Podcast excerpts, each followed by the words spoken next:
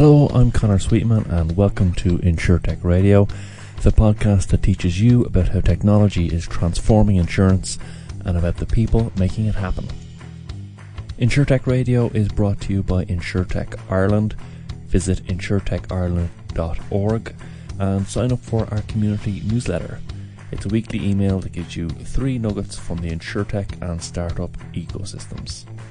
This week, my guest is Jihan Abass, the founder and CEO of Griffin, Kenya's first digital car insurance company. Jihan is also founder of Alami, an insurance as a service platform that helps companies to create and distribute digital insurance products. Jihan tells me about Griffin's underwriting and claims process, how she built her team, and about the startup scene in Kenya. Jihan got the idea for her business one day when she was in a restaurant. She was talking to a waiter and he told her something that caught her by surprise. Yeah, he just told me that he didn't have health insurance and that nobody really had health insurance here. Um, so I started to kind of uh, do research to understand the reasons why. Uh, and I came, came across some really shocking statistics. For example, in Kenya, there's 52 insurance companies, but less than uh, 3% insurance penetration. Um, so that wow. kind of made me uh, very curious as to uh, why why there's so many underwriters, but uh, not uh, but such a low level of insurance uptake.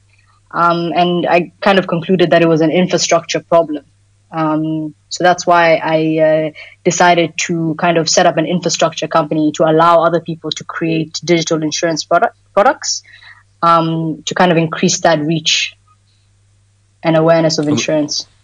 And when you say an infrastructure problem, like what were what led you to that conclusion? Uh, for me, um, I, I, think I, I, don't know if you know much about the Kenyan market, but we're very driven on kind of technology. Um, we have uh, we're the first uh, inventors of mobile money, for example. Um, however, we don't really leverage these kinds of technologies in insurance. So the insurance industry here has uh, kind of remained the same for over 70 years. Uh, and products are kind of one size fits all. Um, there's not really, uh, there's a, a lot of the underwriters kind of focus on corporate business as opposed to kind of uh, being able to sell insurance to the general public. And a lot of people are uninterested in buying insurance products because um, the products are expensive. They don't really feel like they're customized or tailored to the needs. Uh, so I try to kind of create a, a, platform in which anyone can can kind of become an insurance, uh, a, a seller of insurance. Anyone can create digital products, and in that way we'll be able to kind of leverage on the existing technology technologies that exist in the market to be able to actually produce and sell insurance products. And you said that the insurance penetration is three percent. Is that right? Yes. Well, so uh, so lots of opportunity. There's lots there's lots of opportunity, especially in the micro insurance space. Um, kind of creating products that are um, that fit the lower end of the spectrum. Uh, we don't really have that, um, and a lot of people, unfortunately, here believe that insurance is a luxury for the wealthy. Uh, and that's because of years of overpricing of insurance and also uh, lack of trust to insurance companies because claims are not paid out. Uh, so it, it, has kind of perpetuated the negative, uh, then the kind of negativity around insurance.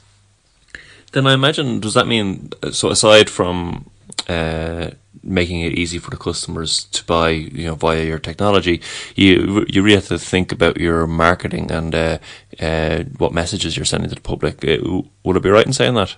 Yeah, that's very true, especially with the motor product. Um, through our app, you can actually buy insurance in less than two minutes. Uh, and, and, in Kenya, that was a process that took a couple of days. Um, and it gives a lot of flexibility to the customer so they can actually, for the first time, pause their cover, upgrade and downgrade when they want, kind of uh, tailor the duration of their product, as well as uh, have their claims settled in a very short amount of time. So on average, the claim settlement is, takes 30 to 60 days here, but we promise in, to do it in seven days and the fastest claim we're able we've paid out has been in 15 minutes, uh, and that's basically due to the infrastructure that we've built.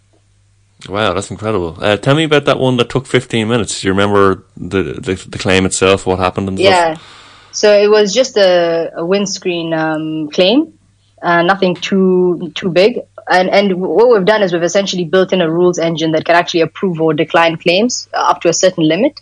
And because that one was uh, below the limit, we were, we were actually able to instantly kind of have that approved and settled. So, how do you guys think about underwriting? So, you said through the app, people can purchase insurance in about two minutes. And I just wonder how you build in like underwriting acceptance criteria, uh, pricing, that type of thing into that. So, um, our team is basically built with, um, we have uh, underwriters, actuaries, um, with a lot of experience in insurance. So, what we did when we were building the platform is we kind of designed various uh, data points that we needed to take into consideration uh, for the underwriting process to have that happen in real time. Um, but as as days pass, we're actually adding on more data points. Um, for example, we're monitoring driving habits uh, and things like that, and that's going to be able to actually allow us to be more accurate in our pricing. So at the moment, we we take in traditional variables and only a few kind of what you'd call new age variables like speed, braking, uh, and things like that. Um, but we essentially just worked with the underwriter and actuary to be able to take the processes that they use and have that done in a in a digital fashion to be able to underwrite in real time. Um, but I think in terms of um, accuracy of pricing and, and how that translates into the claims process, we're only going to be able to reach a higher level of accuracy as we collect data and we can add various data points in the pricing in the pricing engine that we've built. So, what is the, the claims process for Griffin? So, say someone bumps into someone else on the road, or like you say, there's a crack in the windscreen.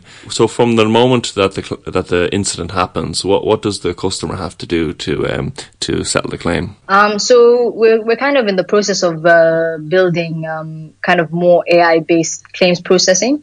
But as of now, the general process is we've onboarded, we have an emergency response uh, embedded in, in our app.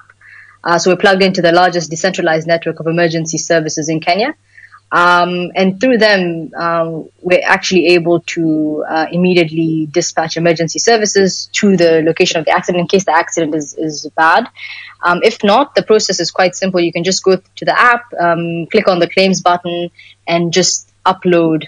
Um, just just give a quick account of uh, the process of, of what has happened of the incident, and then upload the necessary documents. But the reason why we actually have this emergency services is firstly for the emergency service, just for the response, uh, but also in case it's a bad accident, they they're the first on site, so they actually collect all the information for us. Uh, they take all the photographs, they rescue everyone to kind of reduce third party liabilities and things like that. Um, and then we're able to use their information in uh, as well as the information from the customer to be able to process the claim faster um, and more seamlessly. Uh, but what we're, I think what we're working towards is being able to cost based on images as well, uh, so that we kind of can reduce incidents of fraud. Oh yeah, uh, tell me more about that. There's a lot. There's in Kenya fraud fraud rates in motor insurance are extremely high, uh, and I think one of the main problems is that there's huge gaps between when accidents occur and when they're reported. Hmm. So leaving those large gaps actually, I think, perpetuates the the fraud, the in, in, in, not only the intensity of the fraud, but actually the incentive to commit fraud. Uh, and for us, what we've tried to do is, is, cut down that time to as minimal as possible. Um, and then we also work with partner garages um, to be able to actually um, assess the costs better and uh, ensure that um, fraud is not being committed. So by including the emergency response in the app, I suppose you're you're encouraging a, a quicker uh, yes. quicker notification time. Yeah, much faster because it's it'll be in real time as the accident occurs, um, and then we'll be able to compare the information collected then by the emergency response with the information given by the customer and the information oh, given by the garage. So you can have you have like three points of information that you can cross check to be able to ensure that um, no fraud is happening and actually the costs are as they should be. Great. Uh, so, when did you guys launch? Uh, we launched our product uh, in January, at the end of January of this year. Uh, so it's, oh wow, it's been, yeah, so very new. Few, yeah, it's just been a few months, um, but it's been a very interesting few months for us. And what have you learnt uh, through that launch? Like, so if you're going to launch, say, home uh, or another line of business, um, what what will you take with you from this current launch? Uh, we were actually in beta testing for two months at the end of last year as well. Um, and in, in, that process, we were getting kind of um, reviews from customers. We've, we're having design thinking sessions and usability tests.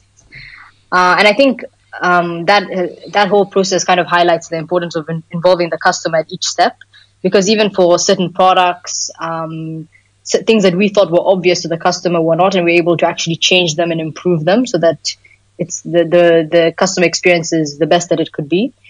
Um, so I think that's the main that has been a very important lesson for us is always uh, making sure that we involve the customer from the start.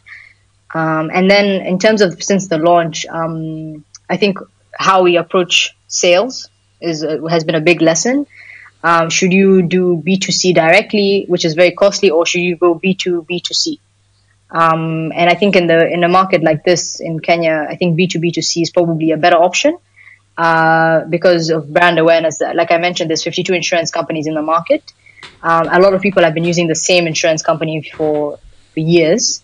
So how can we convert those people? But I think the easiest way is, is going B2B to C. And in in that case, the B two B to C is uh, is that a broker in the middle or an insurer in the middle? So what we've done is we've actually partnered with uh, where one of our main partners is the largest uh, distributor of motorcycles in East Africa. Uh, and oh, through okay. them, we actually embedded the insurance in their point of sale system. So when they sell a motorcycle, we process the insurance immediately. Um, like oh, for example, yeah. So we're trying to do that with um, car dealerships and things like that as well. And so I'm curious how you've built your team since you started up. So you're going about 18 months, two years now, is that right? Yes. It was just me at the start. And then um, in July 2018, I recruited um, a few more people. And so, how did you uh, go about recruiting those people and building that team? I try to make sure that it's not very, we don't have a lot of people from traditional insurance, uh, but more uh, try to leverage more on the technology aspect. So we just have the core people like the underwriter and actuary who are going to be designing the processes. Um, and then like a robust tech team to actually build that out. Um, I think one of the main things I realized is that um, you we you we hire as the demand comes in, you know. So as soon as we see that things are picking up in sales and we need more salespeople, then we we kind of recruit then. But what we've been able to do is kind is um, is open up applications for various roles and then shortlist them and keep um, those profiles that we think we might be hiring over the next few months.